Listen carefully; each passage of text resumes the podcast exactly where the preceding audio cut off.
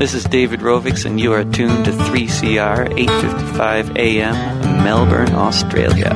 Step 3 is finding there's a tactic when everyone believes it could be true.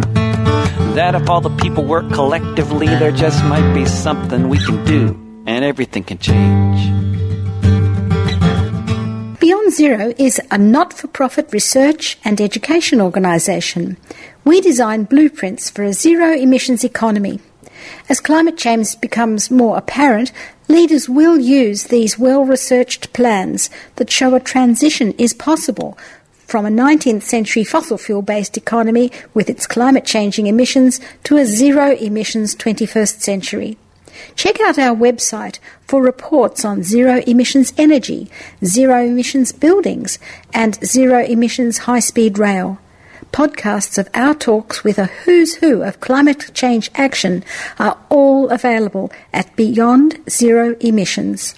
If you have some ideas for this show, contact us at radioteam@beyondzeroemissions.org. Tonight we're going to Lane Cove in Sydney. Did you know that Lane Cove is the sister city of Gunnedah on the Liverpool Plains? Well, I didn't. I hadn't heard of that relationship, but apparently it was built up in the millennial drought when Lane Cove raised a lot of money through concerts and a sort of meetings with farmers that helped them through that terrible time. Now the farmers have come back to Lane Cove to appeal to all of us. It was a warm afternoon and food was laid out as if it was a harvest festival. The business was very serious.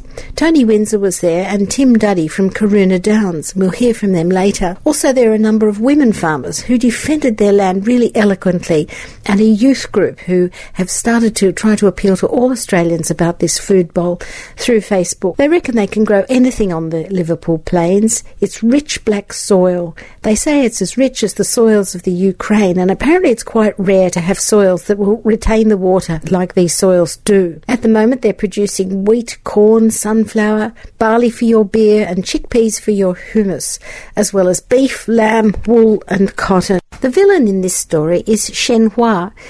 It's a Chinese state-owned company. The Watermark mine would cover 35 square kilometres. Can you imagine the climate impact of 10 million tonnes of coal each year coming out of that new mine?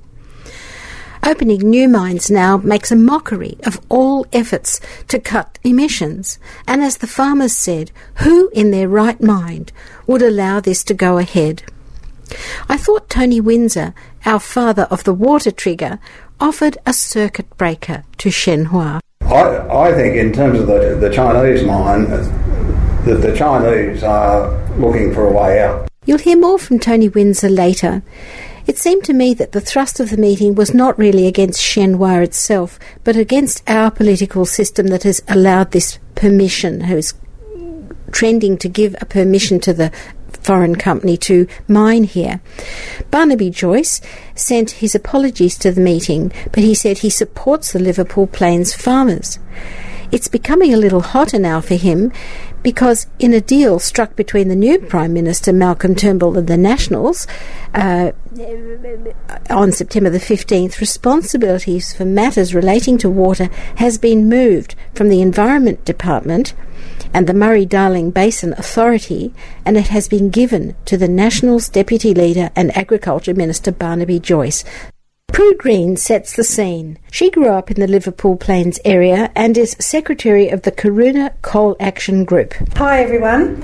I've been a part of Tim's life and a committee member of the Caroona Coal Action Group now since 2010. Prior to this time, I was sitting on the sidelines. I was living in the area, but I was sitting on the sidelines thinking nobody in their right mind would mine the Liverpool Plains. So I never got involved.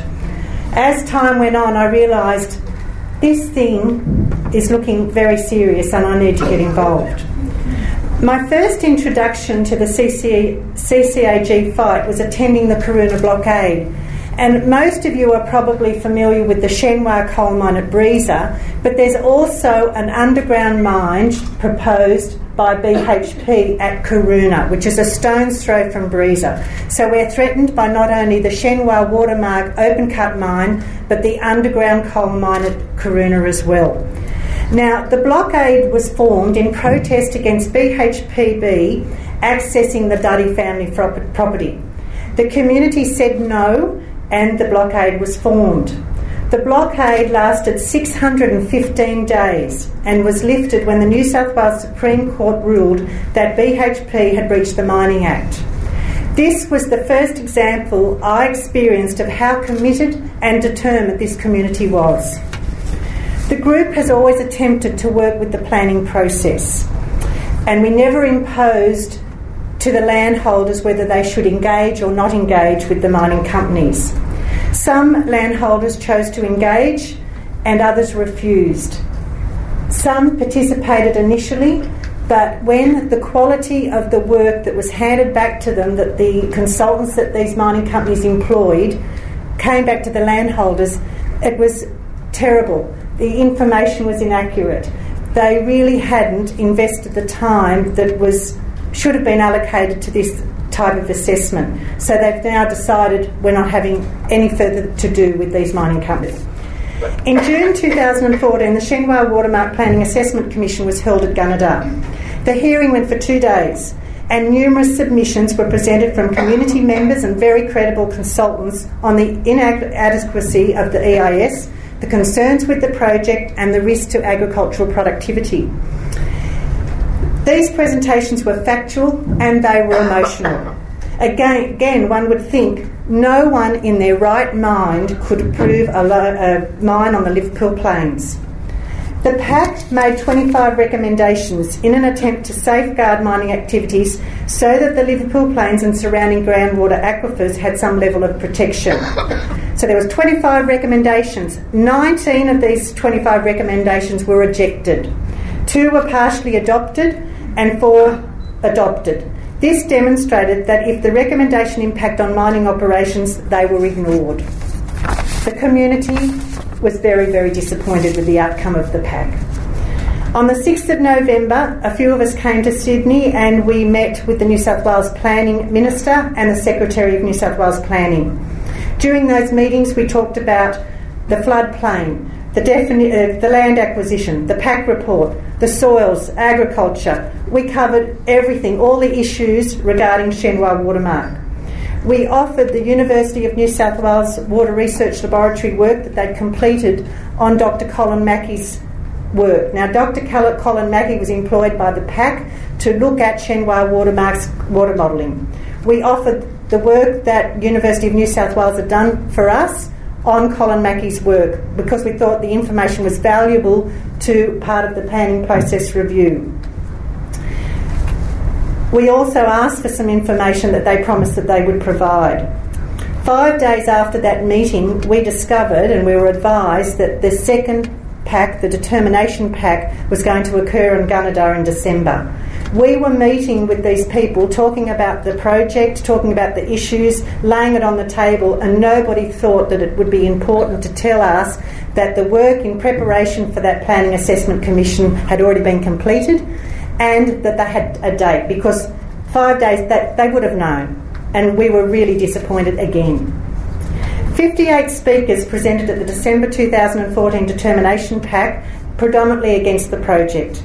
A number of consultants presented on behalf of CCAG, with the main topics being economics and water. Once again, the community and consultant presented a strong argument only to have the project approved by the New South Wales Government with conditions. The next step was for the project to be referred to Greg Hunt, Federal Environment Minister, for EPBC approval, with the project being referred again to the IESC. The government has tried to reassure Australia that the application has gone through a very stringent process and that the approval has been given with strictest conditions. The stringent process has allowed the proponent numerous opportunities to get it right, and they still haven't got it right. Obviously, water is the main issue. The towns, the irrigators, landholders, the stock all rely on this water.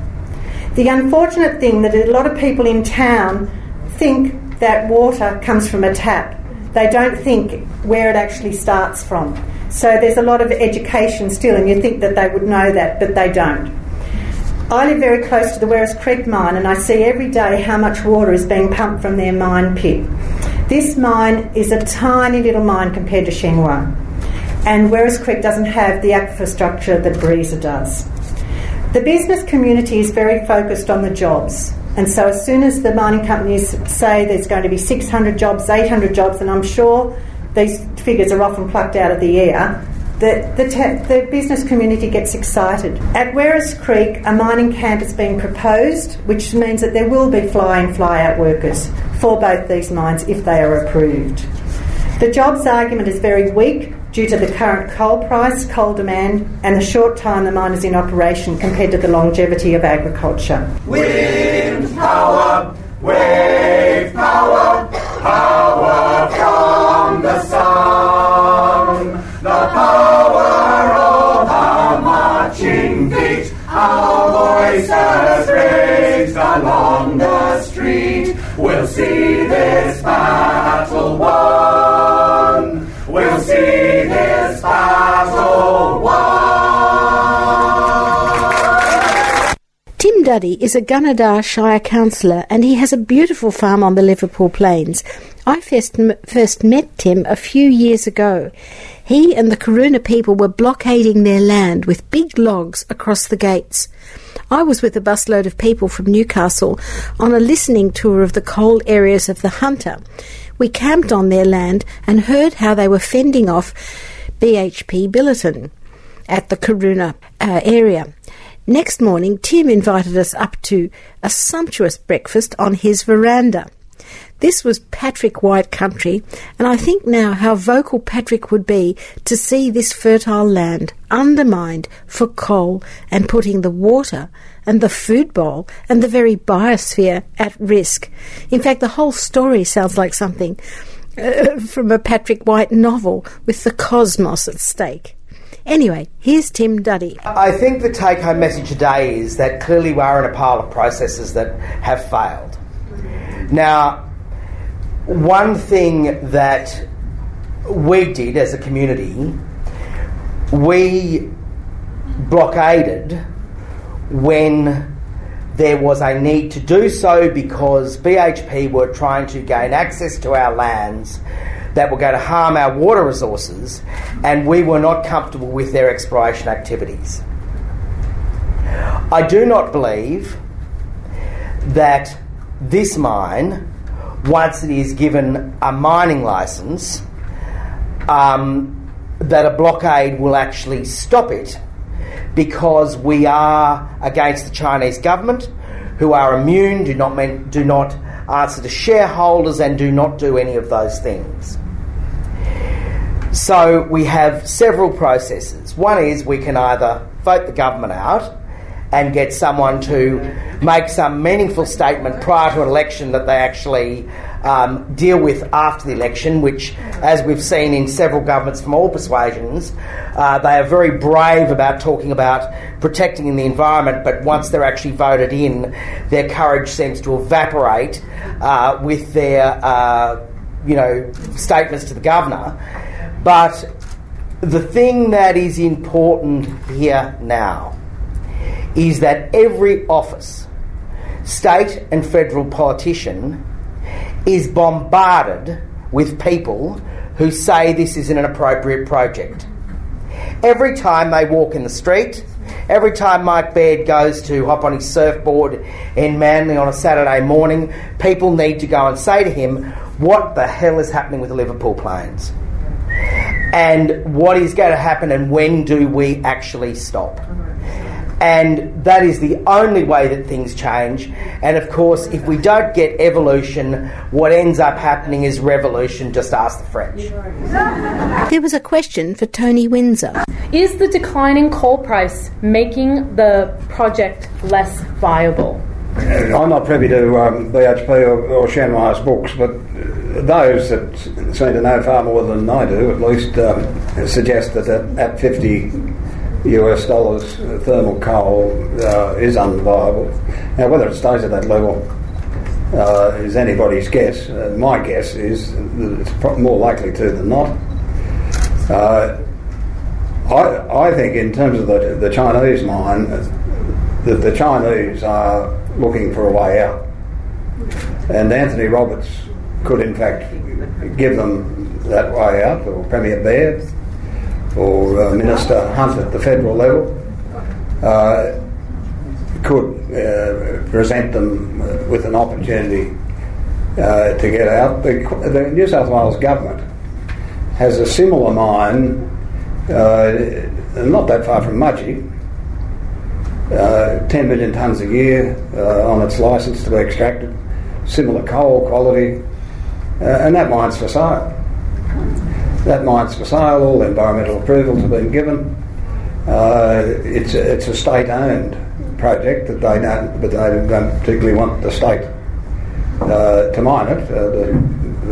They seem to be comfortable with the state of China mining this other one. So the capacity is there for Premier Baird to go to the Chinese and say, there is this mine in much lower risk country that the New South Wales government has that could be for sale. I disagree with Tim a little bit on that last question. I think it will involve the community if, in fact, sanity doesn't prevail and the various ministers don't put a stop button on this. I think you will see a rallying site around those Aboriginal sites, and so you should. And you'll see something potentially the magnitude of the Frankton River. Yes. This is not just critical to these people. As I said, it's critical right down the system, but it's critical in terms of developing up a process that actually works, and obviously the one that's there at the moment is not working. We're at a meeting of the Liverpool Plains farmers who've come down to Sydney to explain the threat to their land. Tony Windsor, the father of the water trigger, explains the risks to groundwater systems of mines. What has gone so wrong in the decision-making process to get us to this point, and what do you think we can do about it? Essentially what we've got is a failed process that doesn't and can't apply in areas where you have massive groundwater systems such as this one. What we've had in the past, and whether people agree with coal mines or don't agree with coal mines, most of them have been relatively small, and most of them have been in areas where there is relatively small amounts of groundwater. All of them have some sort of impact. In this case, well, in those cases, governments, particularly state, have developed a planning process that essentially looks at a coal mine as if it's within a perimeter. And you'll get approval for that coal mine, or any mine, if in fact you can demonstrate that the environmental and other impacts of that activity can be constrained to that area. And so we've got this sort of box process. Now that's been there for quite some years. The former, well now disgraced, Labor Minister Ian Macdonald issued. I know you're all very fans. I know you're all fans of him, particularly Arthur. But the issuing of these exploration licences on the Liverpool Plains was the first time in Australia, really, that licences were issued over floodplains with these massive groundwater systems below them. As I said earlier, this is the biggest system in the Murray-Darling system, so it is critically important. But they still applied the same planning process as a mine with no water, for argument's sake, I'm oversimplifying it. Along came Barry O'Farrell, and Barry tried to modify that. But the fox had been let out by Ian Macdonald in terms of the exploration licence and the expectation, particularly from the Chinese government, that once they got an exploration licence, they would have a licence to mine, not just a licence to explore. And now you have the free trade agreement at the Commonwealth level, which is compounding that as well. Along comes the process. The process doesn't work because the very existence of water, which I'm told does run downhill, the very existence of water in that landscape means that if something goes wrong, if the artery is cut, if something goes wrong, the impact of that action could occur many, many kilometres, hundreds of kilometres, who knows, away from the mine site. So the capacity to hold the impacts of the mine, and they all have impacts, within the perimeter, and the risks that that has to groundwater are magnified many-fold. That's essentially what's wrong with it. I've been in the federal parliament. I was in the state parliament prior to that as well, but in the federal parliament I was instrumental in getting what's called a water trigger up, so that the Environmental Protection and Biodiversity Conservation Act that Tony Abbott is actually trying to remove, or sections of it, including the water trigger, but also a section called 487, which relates to third-party rights, for Australians to have some say in terms of the environmental impacts on their resources. Liverpool Plains is as much yours as it is these people. The water is owned by everybody. The water trigger was put in place to try and overcome some of these circumstances. An independent expert scientific committee was set up. It was funded with $200 million, and part of what it had to do, and this is partly where the basketry comes in, part of what it had to do was look at these particular areas, the Liverpool Plains being the major one because of the water resource within it, to look at the total catchment and try and model the impacts of some of these activities, including agriculture and irrigated agriculture, on those particular landscapes. Now that is called a bioregional assessment. Minister Burke in the Hung Parliament put that in place for the Independent Expert Scientific Committee to actually go ahead and do their work. Since the incumbents have come in, the bioregional assessment has disappeared. There's been a range of other, very technical but very important when you're trying to gauge the capacity of a landscape to absorb certain activities, particularly when you're at the gravitational forces of water. A process that was called a spatial risk assessment, risk, not mentioned in the current planning process. The word risk isn't there. A spatial risk assessment of all of these activities, human activities, can have on that particular landscape. Those are the things that the current state government have taken out altogether. Now, a lot of people say, oh, we've done everything we can, we can't do any more. The Premier Baird is one of those people, oh, we can't do any more. A lot more can be done. The bioregional assessment process could be completed, independent of the political process, to actually see what the risk levels are in terms of this. I think one of the previous speakers mentioned that the Planning Assessment Commission highlighted some of these issues. The Independent Scientific Committee, even though it's been vandalised to the extent that it hasn't carried out its bioregional assessment process, it highlighted we don't know the cumulative impacts of these things, and we need to know that. One thing I would just say in conclusion, just to give you some perspective in terms of this, we've just had at the Commonwealth level a lot of talk about water and the importance of water to Australia and agriculture in particular, and encouraging people to maybe move north. And I know Lane Cove is one of those groups. Move north where the water is. Now the Namoi Valley, of which the Liverpool Plains is a very important part, but the Namoi Valley has groundwater systems right through it, not totally. It has 3 million acres of some of the best land in the world. That's over 10% of the arable land in Australia, and the best of it. The Ord River, where we keep hearing people say, let's go north where the water is in that big lake, Lake Argyle. They've been trying to develop that for 40 or 50 years.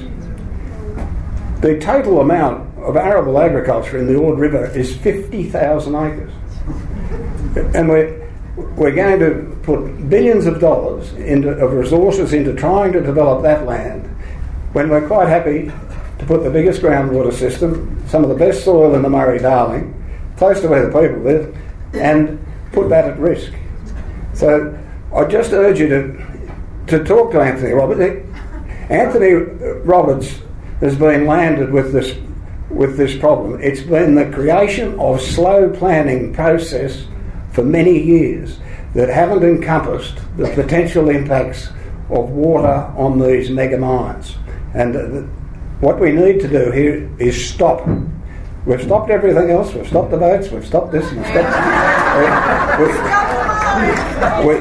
We need to stop this and develop a process that is appropriate to the circumstances of the landscape, and that can be done through this bioregional assessment process. So if you can get in anybody's ear, then you can hear the enthusiasm in these young people, the way in which they address agriculture. If you can get in anybody's ear, tell them to pull this thing up and get the science right, and then make decisions based on objective science rather than the political pollution of the science that we've got at the moment. Wind power, wave power, power from the sun, the power of our marching feet, our voices raised along the street. We'll see this battle won. We'll see this battle won. This is the Beyond Zero Emissions show. The Liverpool Plains farmers are asking for your help to stop the Shenhua Coal Mine Company destroying the food bowl. Some bright young farmers now tell us why they've got together. You can check out their Facebook page at Liverpool Plains Youth. They're having a harvest festival in November, and the Gomeroi traditional owners and these youth group will be inviting us up to learn direct action tactics, to camp out and to enjoy some of the sights that you can see in the beautiful summer time on the Liverpool Plains. After the break, we'll hear from Kate Davidson, Maddie Coleman and Sarah Hubbard.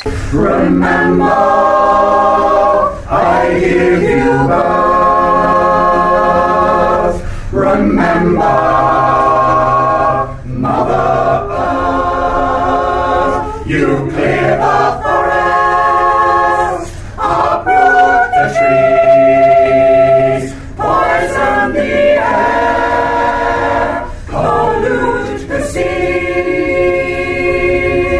remember, I give you birth. Remember, Mother Earth. You reign for millions of years. Now on the wind, come acid tears. Remember, I give you birth. Remember, Mother Earth. Why can't you hear? Why can't you see? You kill yourselves if you kill.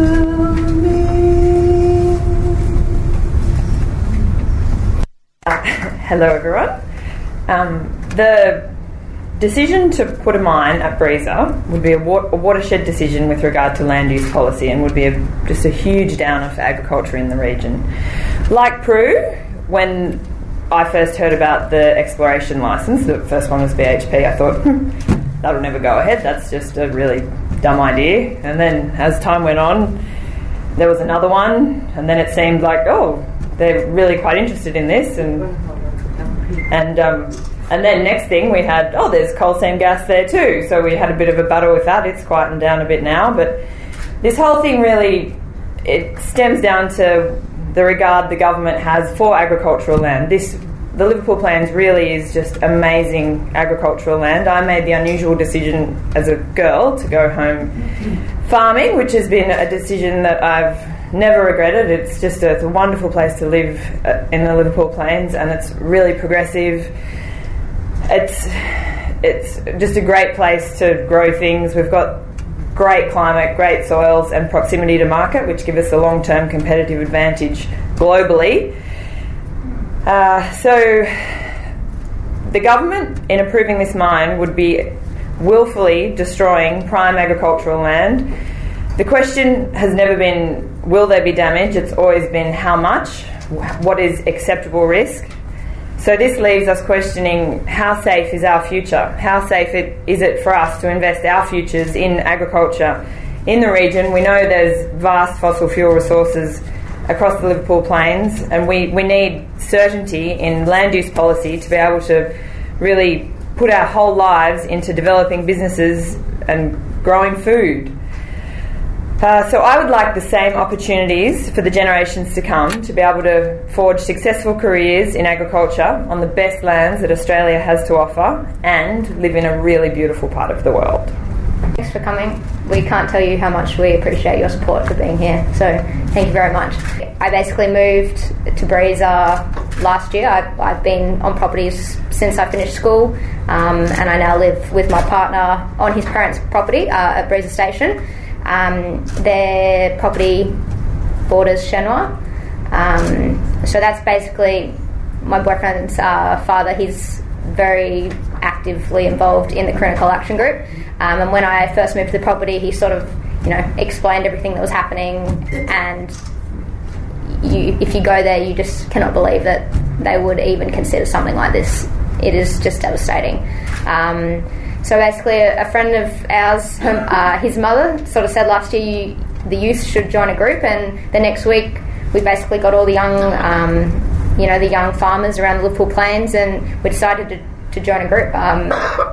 We have a very active Facebook page, and we basically just want to show Australia and the rest of the world that we want to farm in this area. It's a brilliant area. As everyone said, it's the most productive farmland. And the water underneath it, we want a chance to be able to farm this, for the rest of our lives and our kids' lives. So we've had a few, a barbecue up at Spring Ridge, which was great, and we've just recently had a tractor drive. Jackie Lambie came up for that. That was brilliant. Tony Windsor was there. There's a video coming out soon, and I wish I could have shown it today because it's brilliant. But, we basically do all of our promoting and advertising, I guess, through social media. It's the way to get to all the young people and now, all generations on Facebook, Twitter, Instagram. That's basically our story. Thanks. Basically, I've lived on the Liverpool Plains my entire life. I came down to Sydney and did my schooling years down here, and then I completed my law degree in Armidale and practised as a solicitor last year, and then did sort of what Kate did and decided that I wanted to return home. And I've always been drawn back, living at home with my parents. It's the most amazing place you could live. The lifestyle. It's funny, without the group I probably wouldn't have met Maddie and all of the people in the area. A bad situation has brought a good group of friends together. We're hoping that what we're trying to do is going to impact on everyone's lives, to show everyone that, we won't just lay down and let this happen. I don't want my grandchildren thinking that I didn't do anything about it, because it's not my future. It is my future, but it's not going to impact me like it will my kids and my grandkids. People don't know the impacts of mining and coal seam gas until it actually happens down in the future. And so we're only we're at the start of it. It hasn't even begun, and we're worrying about it already. I'm worried about what's going to happen in the next few generations. So basically, I want to stand up for my community. I want to stand up for agriculture, for the koalas, for everything, for the Aboriginal sites, and I'm not going to back down, and we're going to keep going until it's stopped. So that's... You're listening to Radio 3CR. This is the Beyond Zero Emissions show.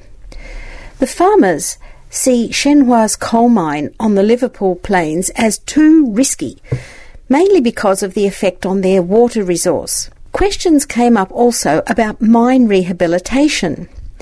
This would be a 35 square kilometre hole with all the topsoil removed. Could it be restored?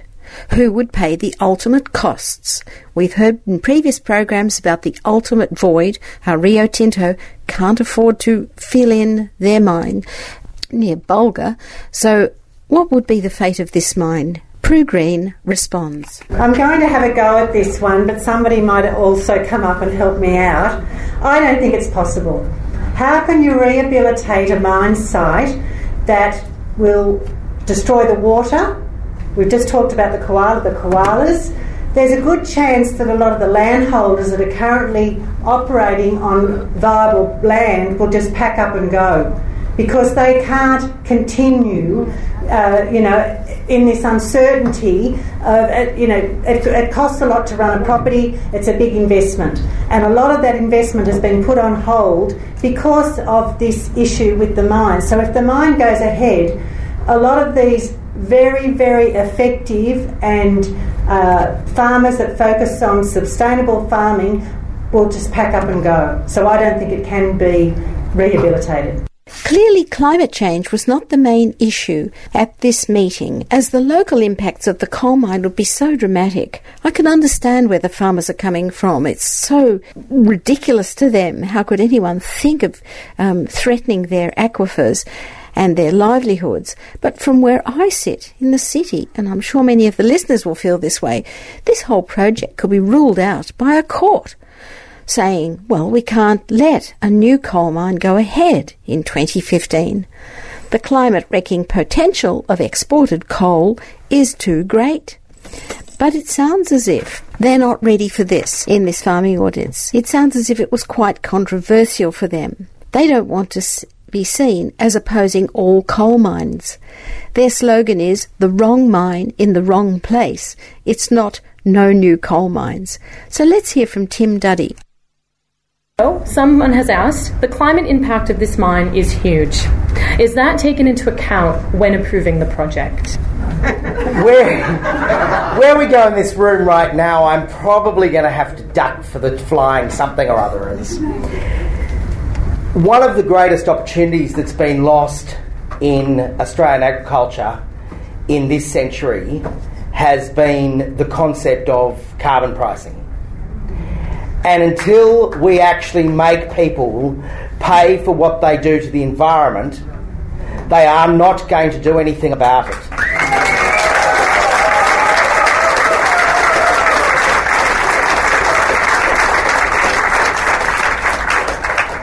And the only way that those costs are properly assessed is to actually make it something they have to assess up front as a real cost in the production of the mine.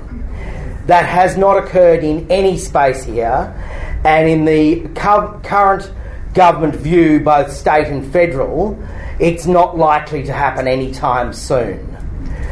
I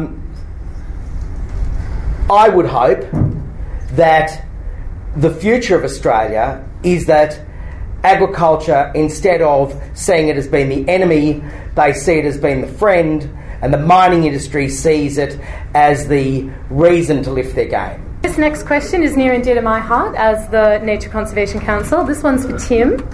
Gunnedah, as you know, is the koala capital of the world. Is known as the koala capital of the world. Yet a vital chunk of their habitat is slated for destruction if this project goes ahead. We know that there's a court case currently being run by the local land care group trying to save the koalas. Will you tell us a bit more about the impacts on the koalas if this mine goes ahead? Well, firstly, I'd like to say I'm not a koala expert. But I am a farmer, and in a day-to-day farmer's life, we actually look around what happens around us. And there are two things that animals need. One is food and the other is water. Our koala population is healthy at Gunnedah because it is isolated from other populations because of the way that the land lies, where we have the huge floodplains that surround these ridge structures that are the areas that they are planning on mining. Those ridge structures, because they are of a lower farming value, have been left as grazing lands and therefore are covered in considerable natural habitat. One of the things that occurs when you mine, both underground and longwall, is you actually destroy a lot of the shallow water structures. And koalas require trees to eat. They require dense trees so that when we get our summers that reach up to 46, 47 degrees Celsius, they actually have enough protection, and it doesn't just apply to koalas either, other animals to survive in this area.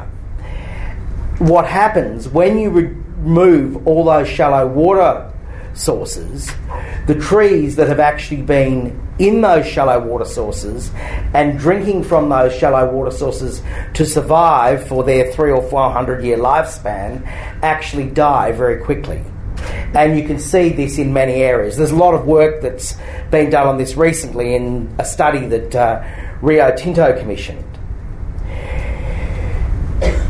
Shenhua, in its environmental work, have stated that they are going to remove the koalas and resettle them in other places. Now, koalas are incredibly territorial, and they're so territorial that when you have a male koala that lives in a certain area and you have a female koala that produces one of his children, she will then drop his child in his patch, and if she then has another koala, another baby to another buck koala the next year, she will then drop it in his patch. They are incredibly territorial. So to contemplate that you are going to remove a koala population and put it somewhere is not really a viable option. In some of the work that Shenhua has done, they found a patch of remnant koala habitat to remove all the koalas to, and when someone went out to actually look at it, one of the scientists that study koala habitat, there's actually no water there. Because what he actually said was that if the habitat was as good as they said it was, he couldn't understand why there already weren't koalas there. And of course the reason why there were no koalas there was because there was no water. So what we are talking about doing is we are talking about putting many, many, many things at risk. And when the people did the flora and fauna studies of our region for these mines, and I've lived in that country all my life, the things that they showed us that lived in the trees and the logs and under rocks that I had never seen all my life, but they live there beside us and survive in their daily life, was extraordinary. And the one thing I do know, when they clear fell the whole hill and push it all in a heap and kill the trees from the water, those things won't survive. So, is Barnaby Joyce correct when he says he did all he could? Well, I think that is a question for me. The answer is no. And Barnaby knows that. There's an enormous amount that could have been done. I spent some time on that bioregional assessment. I won't go back over that again. That has been brushed aside under his watch. There's no need to do that. It could still come back tomorrow. Greg Hunt could instigate that tomorrow. Now, the reason they're not instigating that is that it takes time. To get this right, to develop a process that risk assesses groundwater systems when the scientific knowledge is very scant. I headed up a committee when I was in the State Parliament, a joint federal-state committee, looking at the sustainability issues of groundwater to the farming people in that area. And a lot of those people lost entitlement to get the system to be sustainable. So I've had some background in terms of the issue, but it is impossible with today's knowledge of groundwater systems to really know what you're doing. Now, in these sensitive systems, we've had the largest bore in the world, for instance, over on a floodplain of this magnitude. We've really got to get it right. And the process should be based on risk, not on government whim or these assessment programs and processes that are set up, because they're all politicised. The other thing that Barnaby Joyce hasn't done, and I talked about that spatial risk assessment process, the catchment management authority in that area, state-based, I know, spent $6 million designing a peer-reviewed, scientifically peer-reviewed computer model to actually gauge impacts to a whole range of things, whether it be fauna and flora, water, soil, community, etc., etc., etc., to highlight these various risk profiles of putting too much pressure on the landscape. The current state government removed all that, sacked the chair of it, who was also happened to be on the Commonwealth Independent Expert Scientific Committee. He's not anymore. Sacked him, sacked the designer of the process. That process, and we had meetings in Canberra with the CEOs of the major mining companies to look at that process. And they said, not all of them, but probably about 80% of them, said this is the sort of process we need before we even go exploring, so that we know we're not going to waste our money exploring in areas where there are high risks. So when Barnaby Joyce and others at the state level say, oh, we've done everything we can, it's out of our hand, they're talking about the influence of the Free Trade Agreement, partly on that, but they're talking about being complicit by neglect in terms of the way this process should work. If I could just add one other thing, and you talk about will this be rehabilitated? This mine won't go ahead. It won't go ahead. And it won't go ahead because a lot of people like you people will assist in that process. Great. But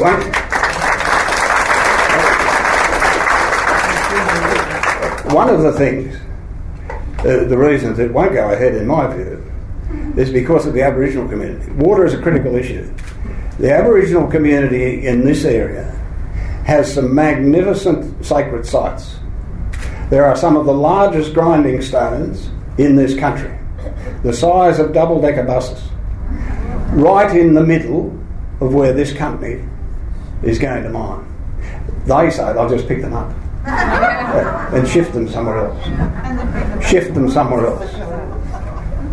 I believe that when push comes to shove on this, that will become the rallying point for the old. And we're talking about going to war in Syria at the moment. I'm sorry to get off on this subject. We're talking about that. Part of our reasoning is to try and save, obviously, people, but the other part is to save some of the antiquities of the globe. To the Aboriginal community in our area, these small ridges with their antiquities are absolutely critical to them. And that lady that was up there, all of that has just been brushed aside through a process that has no regard for them. But that's where we need help from you people to get some regard for those people and the natural resources that are there. So what people can do, we've got a few things coming up. So we've got a training weekend in the works, which looks like it's going ahead in November. So that's going to be on the Liverpool Plains, and it's going to be about, it's sort of a non-violent direct action group. So we're trying to educate ourselves, I suppose, about what we can do next.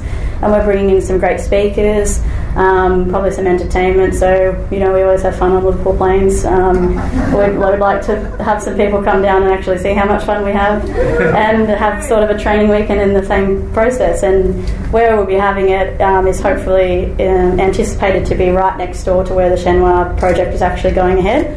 So you'll get a first-hand look of exactly what's going on. And then obviously our greatest idea is to come to Sydney and have a mass rally in Sydney and have as many people involved in that as we can as possible. We want it to be the biggest mass rally on Sydney Parliament or wherever we're going to walk down or somewhere in here that it's going to be the biggest one that anyone's ever seen. And that's to show the government that we mean business. This isn't going ahead. And that's where we need everyone else's help involved, because it's you're the people from here that live in Lane Cove. We need your help.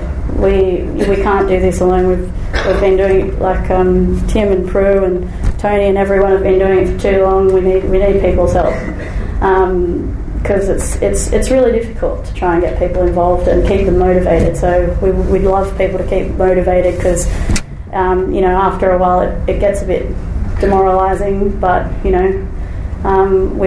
like to pick each other up every now and then, so we do that pretty well.